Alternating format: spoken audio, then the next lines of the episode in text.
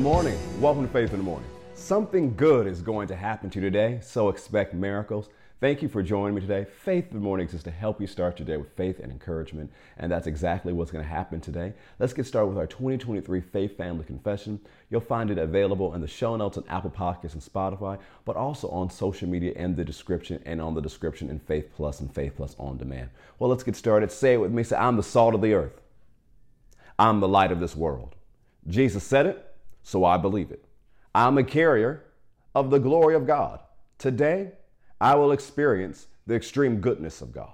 Today, I make myself available for God to show his goodness to others through me.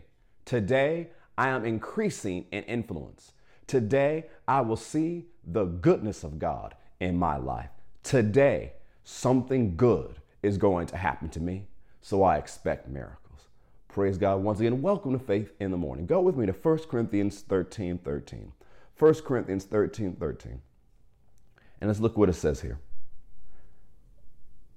1 Corinthians 13 13. I'm going to read it to you from the New Living Translation.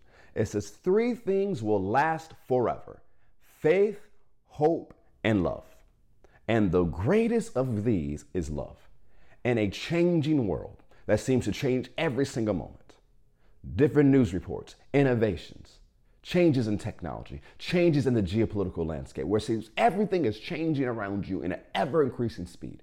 Three things last forever and never change. These three things are forces that will empower you to live a supernatural life. These three things can overcome anything that happens in your life. And these three things are faith, hope, and love. And the greatest is love. These are three forces that should be working in the believer's life. And I'm a big Star Wars fan, and I love how they, the Jedi on the side of the rebels would say, May the force be with you. Because they could use that force to achieve their victories in the different battles they're fighting, waging against the evil empire. But this force available to you as a believer, these forces of faith, hope, and love can overcome anything that you're facing. It can change any situation you're facing. It can cause a positive outcome that's based on the scriptures, no matter what is stacked against you. Faith, hope, and love. Go to Hebrews chapter 11, verse 1, and we'll close here for today. Hebrews chapter 11, verse 1. Notice what it says here. Now, faith is the substance of things hoped for, the evidence of things not seen. Now, a lot of things when we talk about forth, uh, forces and the force of faith, or even hope or love, we say, well, these are intangible things. But the thing is, faith is a substance here. It's a spiritual substance, sure, but faith gives your hope substance. Now, when we talk about goals and dreams and the dreams we have for our life, we get close to the biblical definition of hope, which is expectation, especially a positive expectation.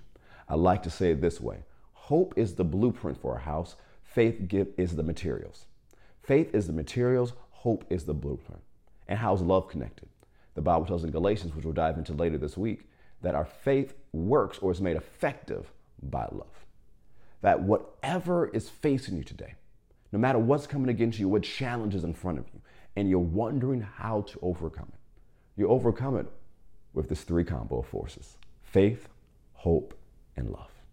We're going to grow in these things this week because it doesn't matter what's in front of you, you're on the winning side because God gives you the victory through Jesus Christ our Lord. Have a wonderful day. Something good is going to happen to you today, so expect miracles. I'll see you next time on Faith in the Morning. God bless.